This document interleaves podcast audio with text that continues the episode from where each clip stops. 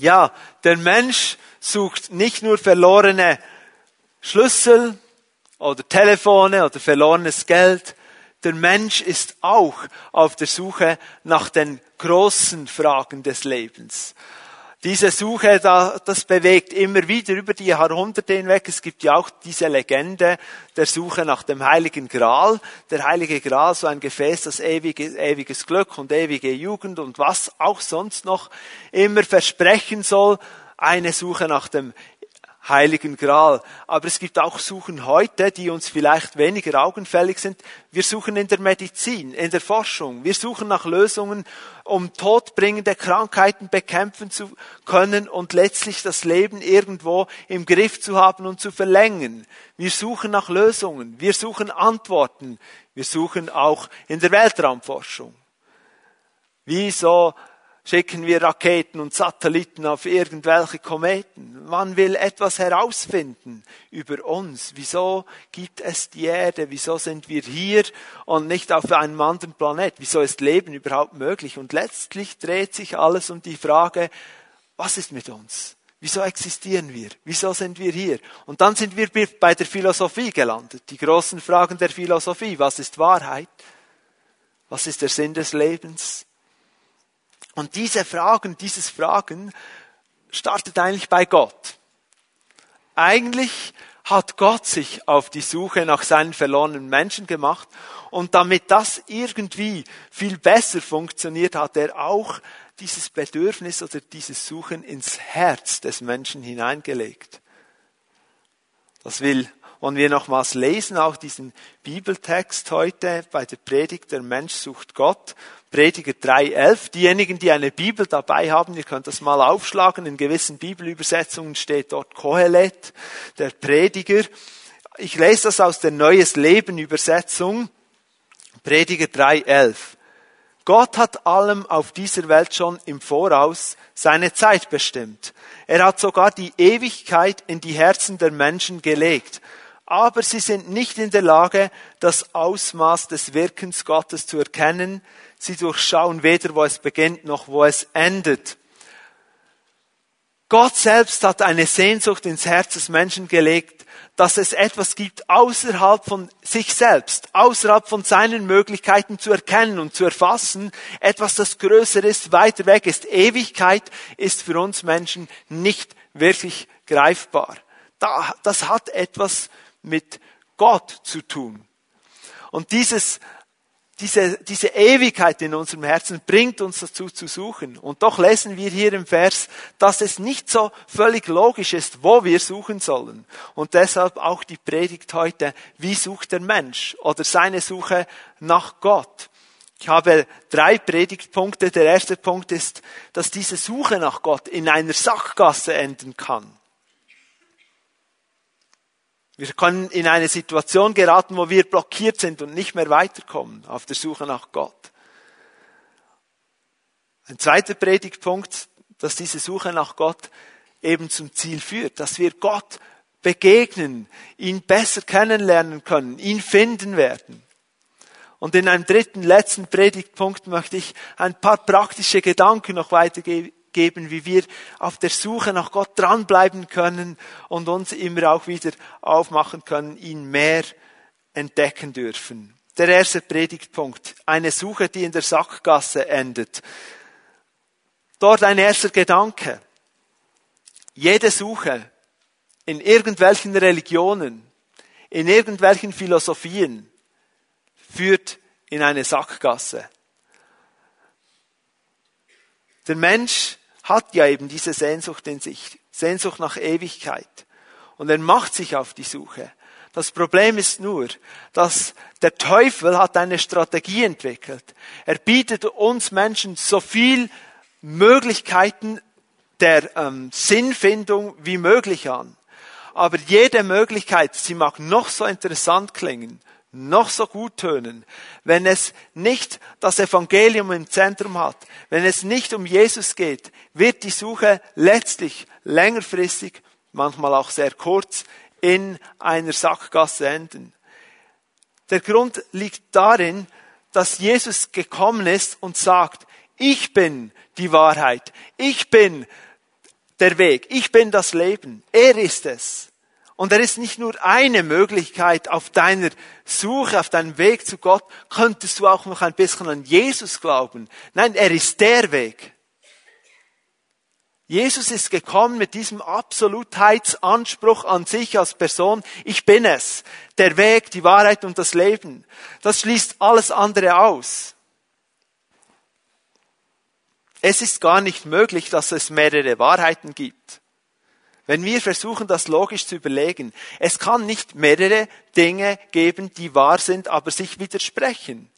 Wenn ich sage, zwei plus zwei gibt vier, kann zwei plus zwei nicht gleichzeitig drei oder fünf geben. Es gibt vier. Wenn Jesus von sich sagt, ich bin die Wahrheit, kann es nicht noch viele andere Wahrheiten geben neben Jesus. Manchmal denken die Leute, ja, das Christentum, wir hier im, im christlichen Abendland, wir sind uns gewohnt an diese Form des, der Religion. Wir haben die Kirchen, man sieht sie von Weitem, der spitze Kirchturm teilweise noch und, und, und. Und das ist halt die Religion des christlichen Abendlandes und der USA vielleicht noch und, und so weiter. Stimmt das? Ist das Christentum die Religion von hier? Nein. Die Wurzel des Christentums ist im Orient. Und wir dürfen verstehen, rein statistisch gesehen, jetzt in diesem Moment, wo wir zusammen sind, in diesen, dieser Stunde, diesen 90 Minuten, wo wir als Gemeinde Gottesdienst feiern, statistisch gesehen lassen sich in China 57 Menschen taufen, weil sie an Jesus Christus zum Glauben gefunden haben. Und wisst ihr, woher die kommen? Die kommen aus dem Buddhismus, teilweise aus dem Islam, teilweise aus dem Hinduismus, teilweise von anderen Religionen. Wieso? Weil sie Jesus gefunden haben. Und das hat nichts mit Kultur und das hat absolut nichts mit, mit äh, du bist halt Asiat, deshalb bist du Buddhist. Das stimmt nicht. Menschen bekehren sich zu Jesus, weil sie sehen, da ist Antwort. Und jede andere Suche, ach, der Engelsglauben. Ich, ja, ich glaube an die Engel. Wisst ihr, ich glaube auch an Engel. Sie sind Boten Gottes, nur soll ich nicht zu Engel beten, auch nicht ihnen befehlen, auch nicht sagen, was sie zu tun haben. Ich rede mit Jesus. All dieses esoterische Zeugs. Steine. Ich liebe Steine und Felsen. Sehen super gut aus. Aber meine Kraft kommt von Jesus. Aber es gibt eine gute Sache in dieser Suche des Menschen, auch wenn er so oft am falschen Ort sucht oder gar nicht weiß, dass er sucht. Die gute Sache ist, jeder kennt von uns Menschen, die Jesus noch nicht kennen. Arbeitskollegen, Nachbarn, Freunde, Leute, mit denen wir mehr oder weniger stark in Beziehung stehen. Und das Wissen im Hinterkopf, alle diese Leute suchen letztendlich nach Gott. Hilft uns. Es bringt uns in eine völlig andere Überlegung hinein. Wenn wir mit ihm zusammen sind, können wir innerlich beten und sagen, Herr, wo bist du dran? Wo, wo suchen sie dich? Ah, der eine treibt Extremsport. Glaub mir, das ist eine Form der Suche nach Erfüllung, nach Gott. Der andere, der der isst für sein Leben gern, kann eine Suche sein, dieses, diese Ewigkeit in seinem Herzen zu stillen, zu füllen, Sinn zu finden, Kunst, all diese Dinge.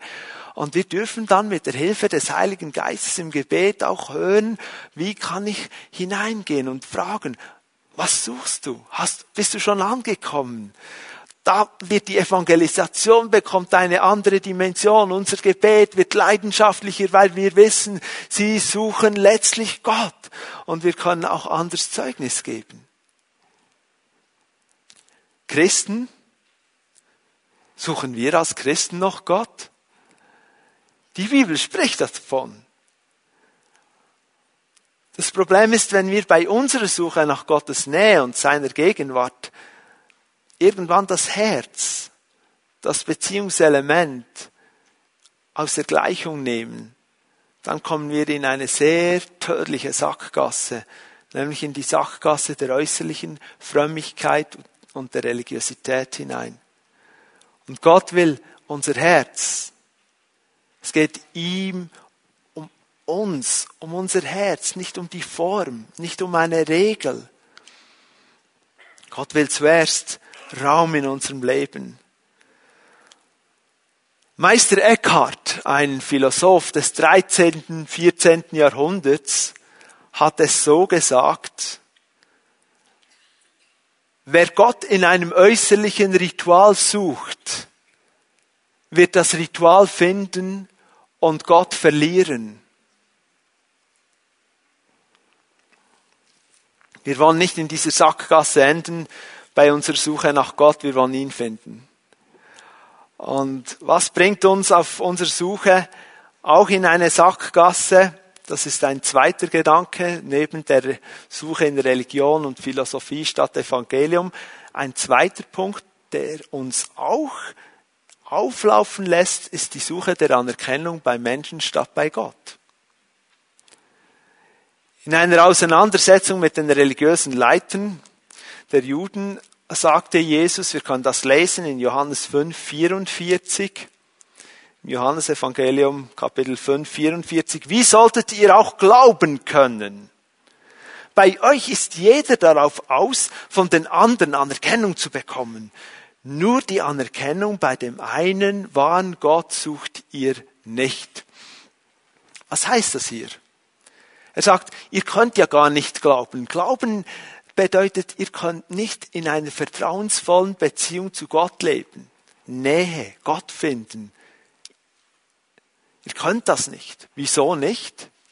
Weil ihr die Anerkennung von Menschen sucht. Im Buch der Sprüche steht, dass Menschenfurcht und Menschenfurcht ist die Angst davor, was denken die Menschen oder was sagen sie oder was tun sie mir, wenn ich das sage oder das tue? Was denken die Menschen über mich oder was sagen sie zu mir oder was tun sie mir, wenn ich so entscheide oder so etwas sage? Das ist Menschenfurcht. Und Sprüche, Sprichwörter, dort steht, diese Menschenfurcht ist eine Falle. Und ich bin gefangen. Aber wer dem Herrn vertraut, also ihn sucht, seine Gegenwart, seine Nähe, ist sicher. Seinen Jüngern sagte Jesus einmal, dass wer ihn vor den Menschen verleugnet, also sagt, ich kenne, nein, nein, weiß ich, nicht wirklich Jesus, ja, nicht wirklich, weil er eben Angst hat vor, vor der Reaktion der Leute den wird Jesus vor dem himmlischen Vater verleugnen. Das steht in meiner Bibel. Matthäus 10, 33.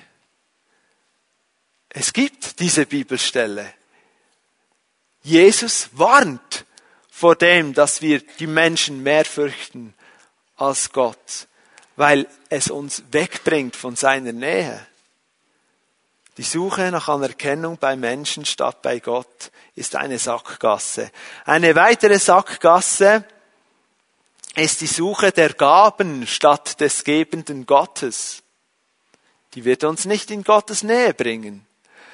Es gibt diese Begebenheit in der Apostelgeschichte. Philippus ist, musste flüchten und er kommt nach Samaria, in die Hauptstadt Samariens und er fängt an zu predigen. Philippus war eigentlich ein Tischdiener, ein Diakon, aber er geht hin und predigt das Evangelium. Und dort geschieht, dank Gott, eine Erweckung. Die Menschen hören der Predigt zu. Sie werden berührt in ihrem Herzen, sie bekehren sich zu Jesus, sie geben ihr Leben an Jesus und, und da geschieht sehr viel. Zeichen und Wunder und Heilungen und wow, Gottes Gegenwart ist hier. Und dann bekehrt sich auch Simon. Simon, der ist als, als ein Magier aufgetreten, als ein Zauberer. Und der war echt gut in seinem Auftritt, weil die Leute nannten ihn die große Kraft oder die große Kraft Gottes. Da ist Gott, der als Person mitten unter uns ist. So wurde er genannt, die Kraft. Und jetzt bekehrt sich auch Simon. Er sieht, da ist Leben, da ist Sinn. Seine, sein Bedürfnis nach Erfüllung, das, was in seinem Herzen eben zieht zu der Wahrheit, beginnt zu arbeiten. Man sieht, da ist Wahrheit und ich will diese Wahrheit. Und er gibt sein Leben Jesus. Und dann läuft er mit Philippus ihm nach und er schaut zu, was Philippus tut und er predigt und er heilt die Kranken und Wunder und Zeichen geschehen. Und Simon kommt aus dem Staunen nicht mehr heraus. Und schließlich, und das ist vielleicht ein bisschen der Höhepunkt, rufen sie noch die Apostel aus Jerusalem, kommt doch nach Samaria, da ist eine Erweckung und die Leute haben die Taufe des Heiligen Geistes noch nicht bekommen. Die wollen Jesus nachfolgen, sie sind neu geboren, aber sie sollen, jetzt neu auch ausgerüstet werden mit der Kraft des Heiligen Geistes und sie haben die Apostel gebeten, legt ihnen die Hände auf, kommt, Petrus und Johannes kommen und die beginnen mit den neuen Gläubigen zu beten und mit jedem Gebet, wo sie die Hände auflegen, kommt die Kraft des Heiligen Geistes auf diese jungen Christen. Und dann fallen dem Simon die Augen aus dem Kopf. Fast, sprichwörtlich. Und er sagt, das ist ja was. Hände auflegen, Kraft Gottes kommt. Das brauche ich, das will ich. Und er kommt zu Petrus und sagt, wie viel muss ich dir bezahlen, dass ich das auch kann? Und Petrus reagiert anders, als jeder von uns hier reagiert hätte als jeder von uns hier reagiert hätte, schaut ihn an und sagt, zur Hölle mit dir und deinem Geld. Dein Herz ist nicht aufrichtig. Du hast absolut keinen Anteil an dem, was Gott hier tut. Er wird überführt, der Simon. Aber versteht ihr, es ist so daneben, wenn wir zuerst Gaben suchen, zuerst Gottes Segnungen suchen und nicht wirklich, nicht wirklich von Herzen Interesse daran haben, ihn, den Geber, kennenzulernen. Das bringt uns weit weg von Gott. Die Hölle ist weit weg vom Himmel, von dort, wo Gott wohnt. Unsere Beziehung zu Gott entwickelt sich nur dann gesund, wenn wir bereit sind, seinen Willen zu tun. Ihm zuzuhören. Es war die große Vision von Jesus, den Willen des Vaters zu tun. In allem. Jederzeit, in allem.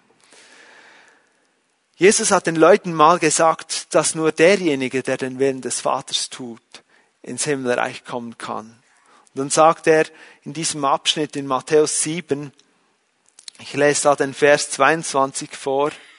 Matthäus 7, Vers 22.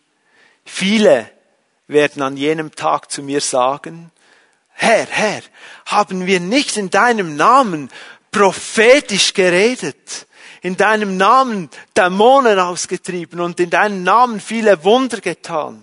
Und er wird ihnen sagen, ich kenne euch nicht. Weg. In seinem Namen prophetisch reden, das wollen wir doch. Wir wollen doch in seinem Namen Wunder tun. Wir wollen doch die Dämonen austreiben. Wir wollen doch das auch täglich erwarten. Jawohl, das wollen wir. Wir wollen erwarten, dass während unseren Gottesdiensten Menschen geheilt werden, in den Hauszellen treffen, in den, währenddem wir beten, dass Menschen freigesetzt werden, dass innere Heilung geschieht. Wir wollen das erwarten. Absolut. Aber ganz zuerst, zuallererst, in allem wollen wir mehr als alles andere den Willen Gottes erkennen und den Willen Gottes tun. Wir wollen ihn, nicht primär seine Gaben, seine Segnungen. Wir wollen nahe an ihm sein. Und der Herr möge es schenken, dass mehr Heilungen geschehen. Der Herr möge es schenken, dass Menschen, die, die leiden, keine Arbeitsstelle haben, was auch immer, dass da Durchbrüche kommen, auch gerade heute. Der Herr möge es schenken. Aber was auch immer nicht geschieht oder was auch immer geschieht, wir wollen den Herrn, ihn allein. Ein weiteres Hindernis, etwas, das in eine Sackgasse führt, ist die Suche nach einem System, statt der Beziehung zu Gott. Jesus war beim Zolleinnehmer Matthäus zu Gast. Und immer wenn es ein Gastmahl gab, sind da auch noch andere Leute dabei. Das ist anders kulturell als bei uns. Wir können ja jemanden einladen, eine Einzelperson, ein Ehepaar, vielleicht eine Familie und that's it. Dann sind wir vielleicht zu fünft, wenn es hochkommt, zu zehn zusammen aber da war ein Riesenfest wieder einmal. Und der Matthäus, der hat alle seine Freunde eingeladen. Und ihr könnt euch denken, der Zolleinnehmer, der hat andere Zolleinnehmer als Freunde. Nun, und Jesus geht hin, weil er die Menschen liebt. Aber die religiösen Führer in ihrem System sagen, das ist eine Sorte von Mensch, die erfüllt unser System nicht, unsere religiösen Erwartungen nicht. Die sind Sünder. Jesus ist mit den Sündern. Und damit konfrontiert er in der unsichtbaren Welt absolut direkt dieses Systemdenken der Schriftgelehrten und der Pharisäer. Weil die reagieren zornig. Die explodieren regelrecht. Und da ist etwas geistlich, das, das man nicht sieht. In der unsichtbaren Welt ist da etwas geschehen. Da kommt dieser religiöse Geist und meldet sich. Du kannst doch nicht. Wie kannst, wie kann euer Meister es wagen, mit solchen Leuten zusammenzusetzen und mit ihnen zu essen? Und Jesus sagt ihnen dann etwas und er sagt, ich gebe euch eine Aufgabe. Matthäus 9, Vers 13. Er sagt ihnen, geht und denkt einmal darüber nach. Das ist die Aufgabe. Geht und denkt. Was jenes Wort bedeutet.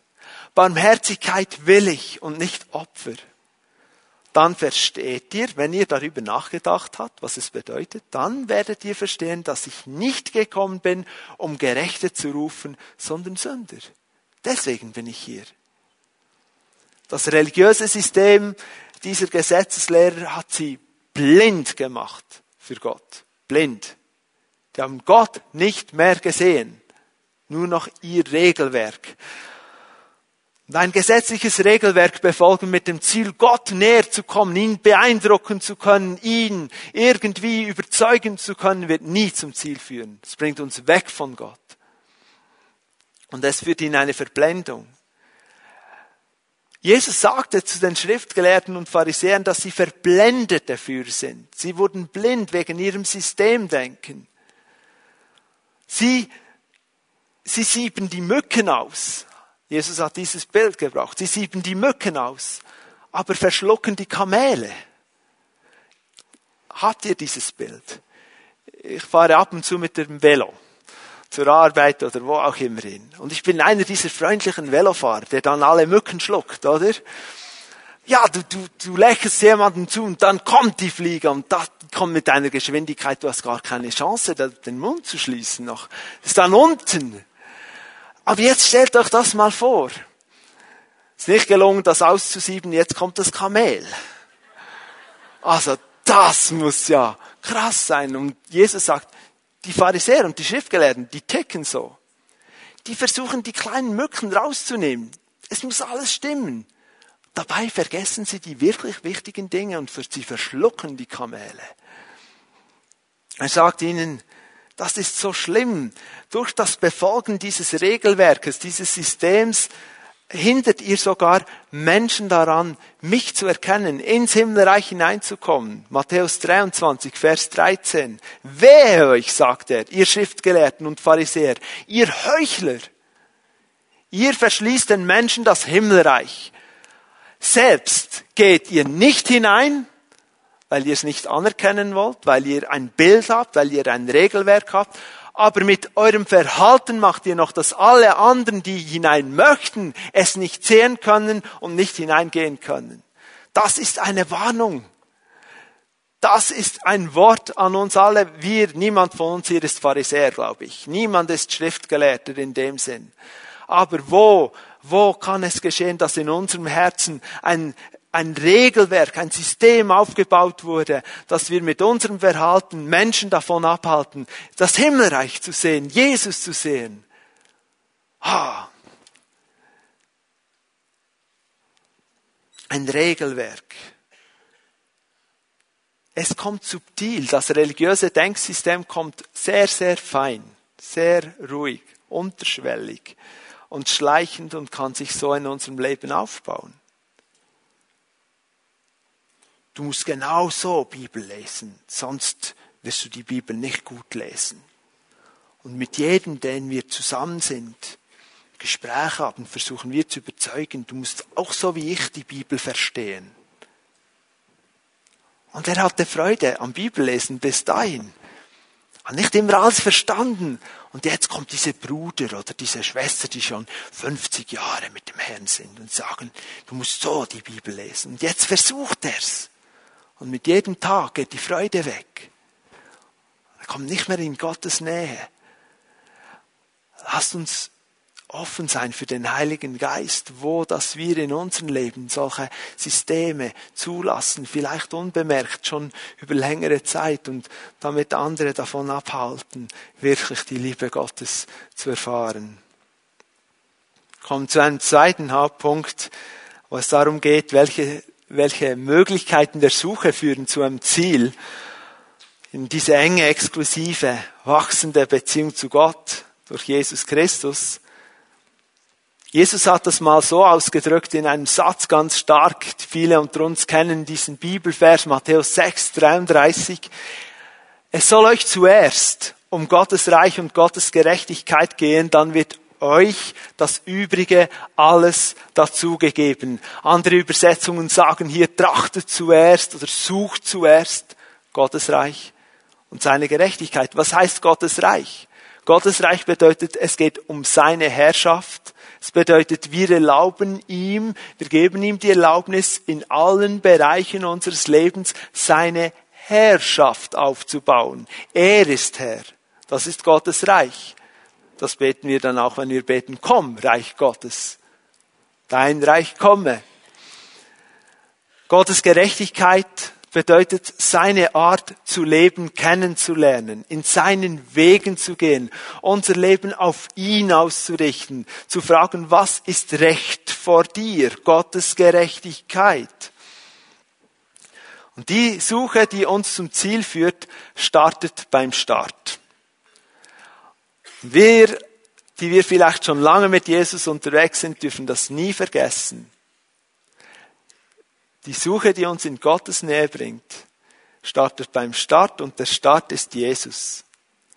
Wir können nicht Menschen dazu bringen, ihr Leben zu verändern, anfangen, den Herrn anzubeten, die Bibel zu lesen, fromm zu tun, aufhören zu, aufhören mit irgendwelchen Suchtmitteln und was auch immer. Und sie haben Jesus nicht. Dann werden wir sie in die Religion bringen dann werden wir sie in ein System pressen. Der Start ist immer Jesus. Mit Jesus und mit der Lebensübergabe an ihn. Dort startet die Suche nach ihm. Deshalb ein erster Punkt. Wir alle, aber auch Menschen, die Jesus noch nicht kennen, als erstes suchen wir einen ungehinderten Zugang zu Gott. Und der Zugang zu Gott wird grundsätzlich verhindert durch Sünde. Das ist wie eine Mauer, eine brutal dicke, schwierige Mauer. Nicht weil, nicht Gott hat die primär aufgebaut, eigentlich gar nicht, sondern wir. Wenn wir gegen ihn gehen, wenn wir das tun, was ihm nicht entspricht, kommt diese Mauer. Sünde bedeutet Zielverfehlung. Wir gehen am Ziel vorbei. Und jetzt denkst du, na, ja, ich bin ja nahe dran, aber es ist immer noch eine Zielverfehlung. Schau, wenn du einen Pfeilbogen hast und du sagst, ins Schwarze, dort ist das Ziel, dorthin muss der Pfeil. Und du triffst zwar noch auf die Scheibe, aber nicht ins Schwarze. Sorry, ist eine Zielverfehlung. Es, es sieht zwar schon gut aus, weil der Pfeil ist auf der Scheibe, aber ist immer noch nicht mittendrin. So, ihr könnt etwas erahnen von dem, dass wir letztlich alle am Punkt sind, wo wir Vergebung, Gnade, Wiederherstellung von Gott brauchen, weil wir alle am Ziel vorbeigegangen sind. Und das Wichtigste ist also, dass wir diese Mauer wegbringen. Und die geht nur weg, wenn wir zu Jesus kommen. Zuerst er. Sünde muss aus unserem Leben, die erste Sünde, die gehen muss, ist das Ich. Ich will selber entscheiden, was gut und richtig für mich ist. Ich will bestimmen, wohin mein Leben geht. Ich will sagen, wenn ich heirate, ich will sagen, wo ich wohne, ich will sagen, welches Auto ich kaufe und so weiter und so fort. Ich. Und wenn Jesus dann in unser Leben hineintritt, sagt er, ist es Du willst mich. Okay, geh, geh raus da mal. Jetzt komme ich auf den Thron. Dann sagst du, Jesus, sage du, was meine Bestimmung ist. Jesus, sage du, welchen Mann, welche Frau ich heiraten soll. Jesus, sage du, wie ich mein Geld einsetzen soll dann ist das eine Umkehr, wo Jesus König wird in deinem Leben. Und mit dieser Umkehr passiert etwas. Er vergibt dir deine Schuld. Alles ist vergeben und gleichzeitig bekommst du eine zweite Chance, dein Leben völlig anders und völlig neu zu leben. Eine Wiedergeburt, ein neues Leben in dir. Dank Jesus Christus.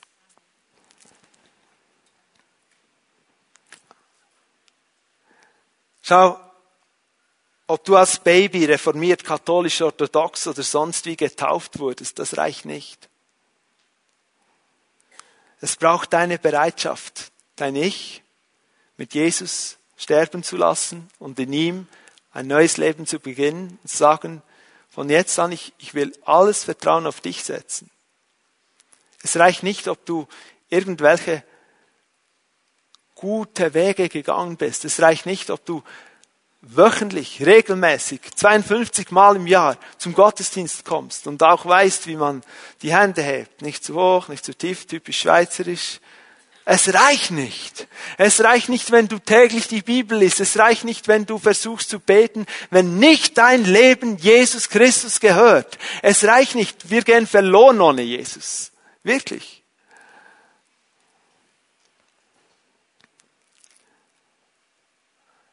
Jesus will erretten, er will die Mauer wegnehmen. Er ist heute hier und vielleicht bist du hier und sagst, ich habe mein Leben noch nie so Jesus gegeben. Du spürst, da ist dieser Wunsch, so zu Jesus zu kommen. Du kannst jetzt, in diesem Moment, kannst du sagen, Jesus, übernimm mein Leben, vergib mir meine Schuld, vergib mir, dass ich bis jetzt selber bestimmt habe. Ich will, dass du bestimmst.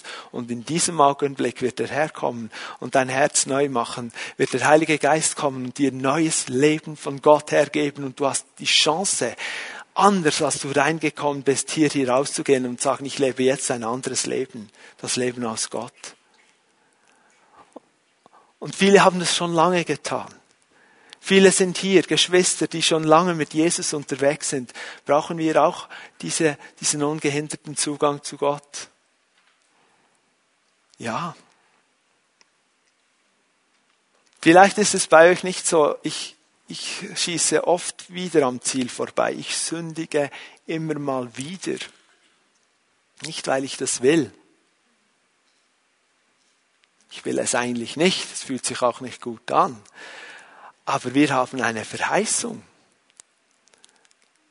Jesus sagt, wenn ihr eure Sünden bekennt, zu mir kommt, sagt, Jesus, tut mir so leid, jetzt habe ich wieder so blöd reagiert. Vergib mir dann ist er treu und gerecht.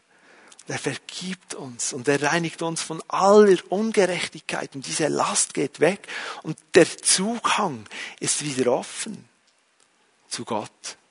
Das ist der Startpunkt. Ein ungehinderter Zugang zu Gott. Für alle. Für alle hier. Und dann ein weiterer Punkt ist eine wachsende Beziehung zu Gott. Wenn wir unser Leben Jesus jetzt anvertraut haben oder schon lange und ihm nachfolgen wollen, bedeutet das, dass wir immer und immer und immer wieder uns ausrichten, Gott zu suchen. Das nenne ich jetzt mal Beziehungsarbeit. Arbeit. Man muss an der Beziehung arbeiten. Als ich vor 21 Jahren meiner lieben Anna in der Kirche Könitz das Ja-Wort gab und sie mir zum Glück auch, dann haben wir einen Bund gestartet zusammen und Gott hat diesen Bund gesegnet. Aber sofort, augenblicklich mussten wir an unserer Beziehung arbeiten. Kam wieder der Alltag. Studium und Arbeit und, und Projekte. Wir mussten darauf achten, haben wir Zeit zusammen, können wir austauschen, wenn ich etwas sage, werde ich richtig verstanden oder ist das verletzend? Und an all diesen Dingen arbeiten wir noch heute. Wir müssen daran arbeiten, weil unser Bund ist vor Gott geschlossen. Wir wollen weitergehen so. Und das Gute ist, ich sehe Anna in der Regel täglich. Jetzt die Beziehung mit Gott. Wir sehen Gott mit unseren natürlichen Augen nicht. Wie viel mehr an Herausforderungen und auch an, an sich Zeit nehmen und sich auch da reinknien, braucht es für diese Beziehungsarbeit mit Gott. Der springt uns nicht so an der Türe so an. Der ist nicht einfach in der Küche, wenn wir nach Hause kommen. Der ruft mich nicht einfach so an. Er tut es schon, aber es ist so diese feine Stimme und es kommt nicht auf mein Smartphone. Es kommt ins Herz und da muss ich dranbleiben. Suche eine wachsende Beziehung zu Gott und wir sind finden. Der Psalmist sagt, dass er täglich Gott loben und preisen will in Psalm 145. David, er will täglich Gott loben und preisen. Und dann in den Versen 18 und 19 von Psalm 145, nahe ist der Herr denen, die zu ihm rufen, allen, die ihn aufrichtig anrufen. Habt ihr das Wort nahe gelesen? Das wäre das Ziel. Gott ist mir nahe. Ich finde ihn, ich kann ihm begegnen. Er erfüllt das Sehnen und die Wünsche derer, die Ehrfurcht vor ihm haben. Er hört, wenn sie um Hilfe schreien und rettet sie. Ein weiterer Punkt auf unserer Suche, die zum Ziel führen soll, suche gute, starke Beziehungen zu Mitmenschen. Und jetzt denkst du, ich wechsle das Thema. Nein. Wir reden immer noch von unserer Suche, von, der Suche des Menschen nach Gott. Und jetzt kommt hier eine Komponente rein, die wir nicht genügend betonen können. Wenn Jesus über das Gebet spricht, und Gebet ist eine Form davon, wie ich Gott begegnen kann, wie ich ihn finden kann, wie ich mit ihm kommunizieren kann, bringt er eigentlich fast immer auch den Aspekt rein, dass es nur funktioniert, wenn Beziehungen bereinigt sind, wenn gute, starke Beziehungen zu Mitmenschen da sind. Matthäus 6, 12, das bekannte Vater unser Gebet und vergib uns unsere Schuld, wie auch wir denen vergeben, die an uns schuldig werden. Also morgen, wenn ich bete, sage ich nicht, Herr, vergib mir und dieses und jenes und dann gehe ich, sondern ich sage, Herr, vergib mir, wie ich mich auch jetzt schon entscheide, dass ich dem Kerl, der mir den Vortritt nehmen wird, ver vergeben will, dass ich denjenigen, der sich vordrängt an der Kaffeemaschine, dass ich ihm vergeben werde, dass ich ähm, der Nachbarin, die vor mir gewaschen hat und die, die Waschküche wieder als ein Saustall hinterlassen hat, dass ich vergeben werde und ich mich entscheide zu vergeben. Beziehung. Beziehung. Menschen, denen du nicht vergibst, da bist du gefangen und sie sind gefangen. Und deshalb ist Vergeben und um Vergebung bitten so entscheidend. In dem Zusammenhang unser Reden. Wir sollten miteinander reden statt übereinander. Wie steht es damit? Ich, ich vermute, manchmal ist es einfacher, über andere Menschen zu reden, als mit ihnen zu reden.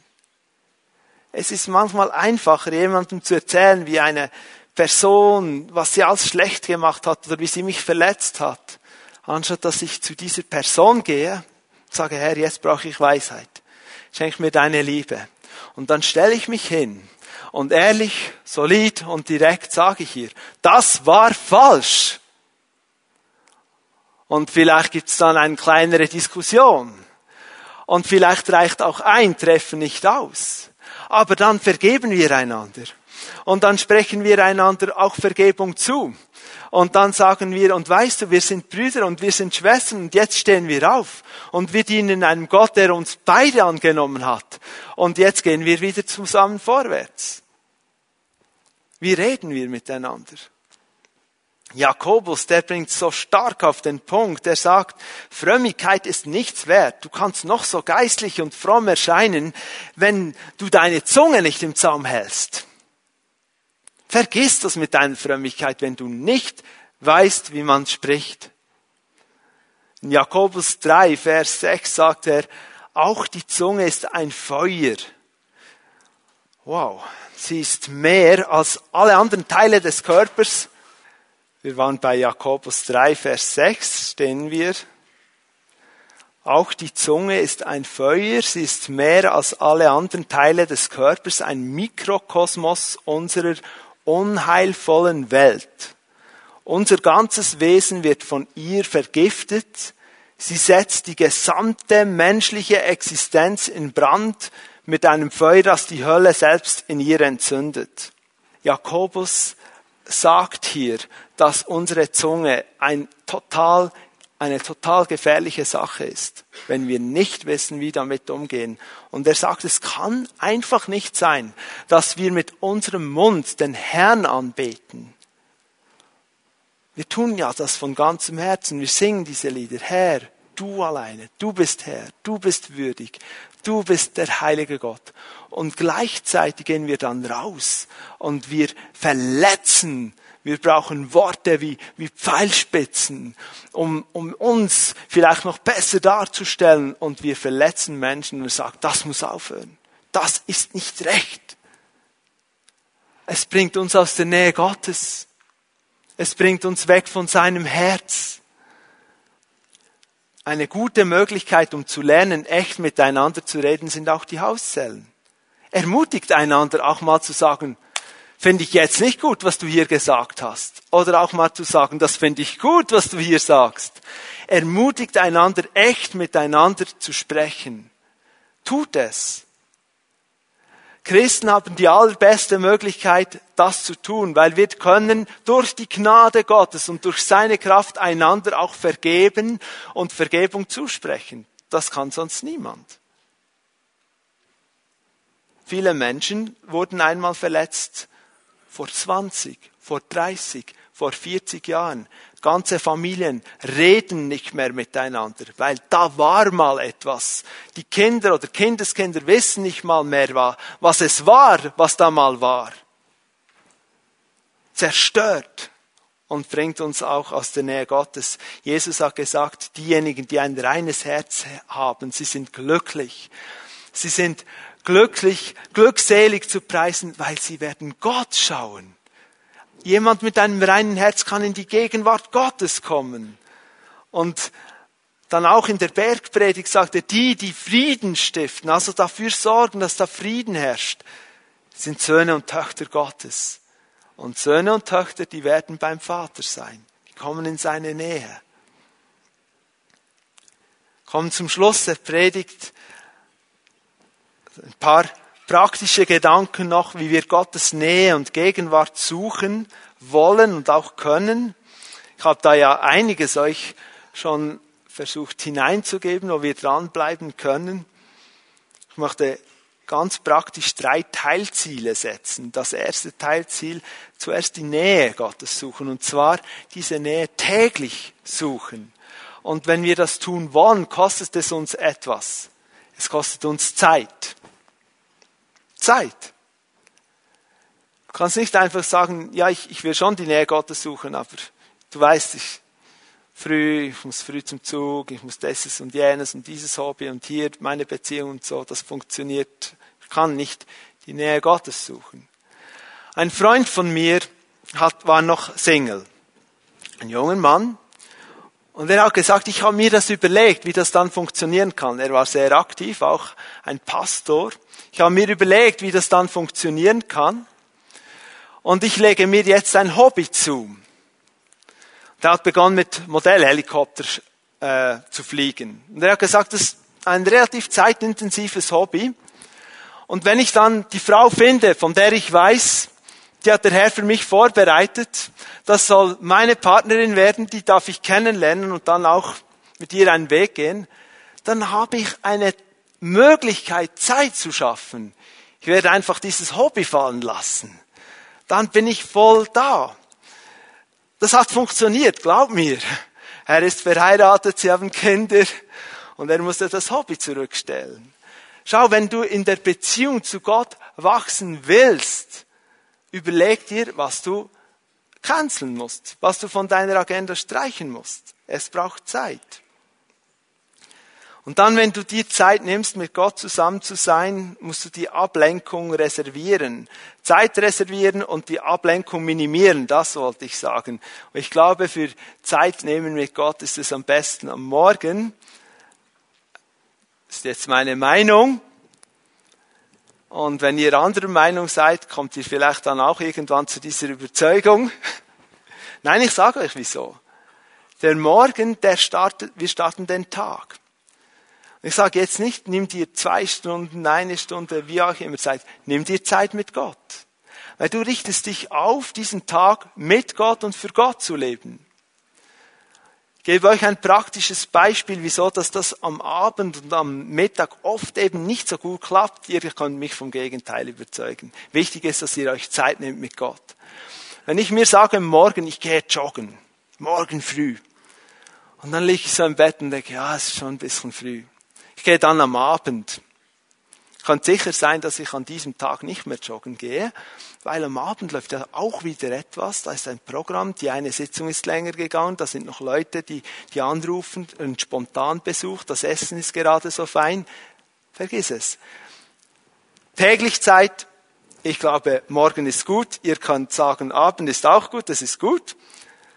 Aber täglich Zeit nehmen. Man kann auch draußen spazieren gehen. Das hat Jesus gemacht. Ganze Nacht draußen verbracht, gebetet, vor Gott gekommen, in seine Nähe. Und Anbetung bringt uns in die Gegenwart Gottes. Anbetung bringt uns in die Gegenwart Gottes. Jesus sagt, mein Vater sucht Anbeter, die ihm im Geist und in der Wahrheit anbeten dann tue doch das einfach und er wird dich finden. Lass dich finden in der Anbetung, weil Gott hält ja schon Ausschau nach Menschen, die ihn so anbeten. Und bitte, wenn du sagst, ich bin kein Sänger und mein Rhythmusgefühl ist auch schlecht, mach nichts, weil Anbetung hat nicht primär mit Musik und mit Gesang zu tun, es hat mit deiner Herzenshaltung zu tun. Und du kannst ja im Hintergrund Musik laufen lassen und sagen, ich bete dich jetzt an mit meinen Worten. Nähe Gottes. Das zweite Teilziel um Gott zu finden, den Willen Gottes suchen. Ich bin mir bewusst, dass es nicht immer leicht ist oder einfach, den Willen Gottes zu erkennen. Auch für einen in der Gemeinde angestellten Pastor ist es nicht immer einfach. Aber ein guter Start, um Gottes Willen besser zu entdecken und kennenzulernen, ist die Bibel, das Wort Gottes, weil es das Wort Gottes ist, entspricht es seinem Willen. Und wenn wir die Bibel lesen und uns damit beschäftigen, bekommen wir ein, eine Ahnung davon, was Gottes Willen ist. Ich möchte nichts sagen eigentlich gegen Losungen oder gegen ein Andachtsbuch, aber ich möchte hier einfach sagen, wenn du voran die Losungen liest oder ein Andachtsbuch, darf ich dir heute sagen, fang doch auch an, immer wieder mal auch selber die Bibel zu lesen und dir dann durch die Hilfe des Heiligen Geistes das zu überlegen, was Gott dir hier jetzt sagen will. Und nicht immer die vorgefertigten Andachten lesen, das ist so diese Instandkultur. Instandkaffee, Fertigmahlzeiten. Lies mal selber die Bibel und sag, Heiliger Geist, ich verstehe noch nicht alles, aber ich glaube, du wirst zu mir sprechen. Komm. Dann wirst du das entdecken und das ist stark. Jesus hat gesagt von einem Schriftgelehrten, dass er, wenn er in der Schule des Himmelreiches ausgebildet ist, also zu Jesus kommt, ins Himmelreich hineinkommt, dass es wie ein Hausherr ist, der aus einem reichen Schatz Altes und Neues nimmt. Und ich fordere uns alle hier heraus heute, haben wir in unserem Leben einen reichen Schatz an Wort Gottes haben wir das. Gott möchte darauf zurückgreifen können. Ich hatte in der Anbetung ein Bild von einem, einem Flussbett, das ausgetrocknet war, aber das aussah, als wäre es frisch gebaut. Ähm, die Ränder, alles verstärkt, ein, ein gerades Flussbett, trocken, kein bisschen Wasser drin. Ich sagte, Herr, was, was willst du sagen? Und er, der Herr sagte, bereitet euch vor. Weil wenn Wasser kommt, fließt das Wasser eben in diesem Bett. Und wenn du das Wort jetzt studiert, studierst und liest und aufnimmst und Gott kommt in eine Situation hinein, kann er von diesem Schatz in dir dich heben lassen und sagen, jetzt kannst du es nehmen, jetzt kannst du es nehmen, jetzt kannst du es anwenden, jetzt weißt du, was der Wille Gottes ist, jetzt, ich habe dich vorbereitet und du gehst in diesem Fluss. Dritter Schritt, den Frieden Gottes suchen. Im ersten Korintherbrief, Kapitel 14, Vers 33, sehen wir, dass Gott nicht ein Gott der Unordnung ist, sondern ein Gott des Friedens. Wenn in deinem Alltag das Chaos losbricht, vielleicht denkst du, das betrifft mich nicht, bei mir ist immer alles ruhig und easy, sei gesegnet, das freut mich für dich. Wenn in deinem Alltag Dinge geschehen, von denen du denkst, jetzt wird es zu viel, wie soll ich das lösen? Wie soll ich das schaffen? Lass dich nicht davon abhalten, den Herrn zu suchen. Seine Nähe, seinen Willen und seinen Frieden. Suche so lange den Herrn, bis du überzeugt bist, innerlich, jetzt habe ich Ruhe. Jetzt ist Frieden da. Die Situation ist überhaupt noch nicht gelöst, aber ich weiß, der Herr ist drin. Er wird mir Gelingen schenken. Ich bin überzeugt, jetzt kommt's gut. Schau, David, der war in einer verrückten Situation. Sie waren mit, er war mit seinen Männern in den Krieg gezogen. Als sie zurückkamen, war die, der Ort, wo er gelebt hat, war niedergebrannt, alle Frauen, alle Kinder entführt. Und jetzt die Männer in ihrer Verzweiflung wenden sie sich gegen den Anführer, gegen David und sagen, wir steinigen ihn. Er hat es verschuldet. Er hat uns weggeführt von unseren Familien. Er hat uns in den Krieg geführt. Jetzt werden wir ihn steinigen. Und von David heißt es dort, dass er hinging, den Herrn suchte und sich im Herrn stärkte. Und das sollen wir tun. Den Frieden Gottes suchen. Über alles, was wir tun, wollen wir den Frieden Gottes suchen. Kommen zum Schluss der Predigt, darf ich euch bitten, nach vorne zu kommen. Wir wollen nochmals in eine Zeit ein Lied singen, uns ausrichten auf Gott. Der Frieden Gottes ist eine innere Ruhe, eine Sicherheit in einer Situation, in einer Entscheidung. Und dieser Frieden kommt und er wächst auch durch den innewohnenden Geist Gottes, der mit dir kommunizieren will, der dir, dich führen will, der dich tragen will. Im Philipperbrief lernen wir etwas Praktisches, wie wir diesen Frieden Gottes erhalten.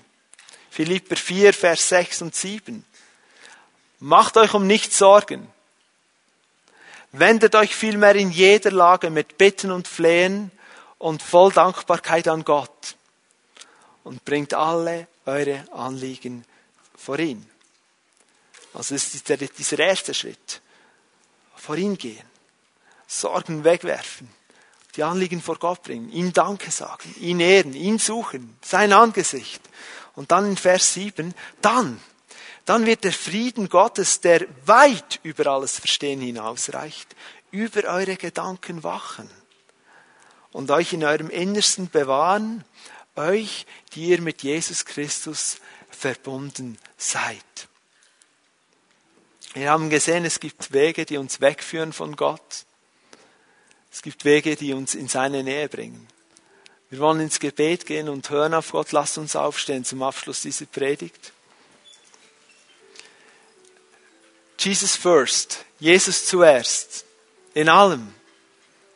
Keine Methode kann diese Beziehung zu Jesus aufheben. Suche nicht zuerst die Anerkennung der Leute, auch nicht der gläubigen Leute. Suche zuerst die Anerkennung Gottes. Er gibt dir Identität. Nimm dir Zeit mit ihm. Hab Frieden mit deinen Mitmenschen.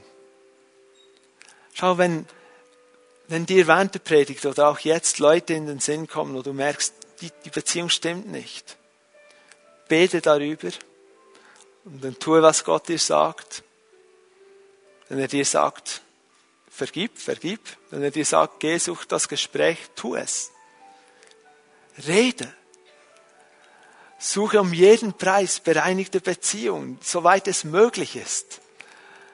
Gefährde nicht die Nähe Gottes. Es ist das Kostbarste, das wir haben, dass Gott sich uns zuwendet. Es gibt nichts Besseres. Es gibt nichts, das das Loch hier überhaupt füllen kann, denn er ist die Quelle, er alleine. Danke, Jesus, für diesen Gottesdienst. Du hast zu uns gesprochen Ich bete jetzt in diesem Moment des Gebets, dass wir dir Antwort geben können. Dort, wo du uns angesprochen hast. Herr, du siehst die Menschen, die die Suche aufgegeben haben, nicht bewusst, überhaupt nicht. Aber die jetzt heute gemerkt haben, ich suche Gott nicht mehr. Ich lebe im System. Ich weiß, dass ich am Sonntag in den Gottesdienst gehe. Ich weiß auch, dass ich die Bibel lese und lesen sollte. Ich tue es sogar. Aber ich kenne dich gar nicht mehr. Ich bete, dass dort die Beziehung neu, heute, jetzt wiederhergestellt wird. Dort, wo Menschen sind, die, die andere davon abhalten, dich zu erkennen, weil sie so festgefangen sind in ihrem System. Befreie sie. Herr, dort wo unbereinigte Beziehungen sind, Herr, rede du hinein. Danke, Jesus.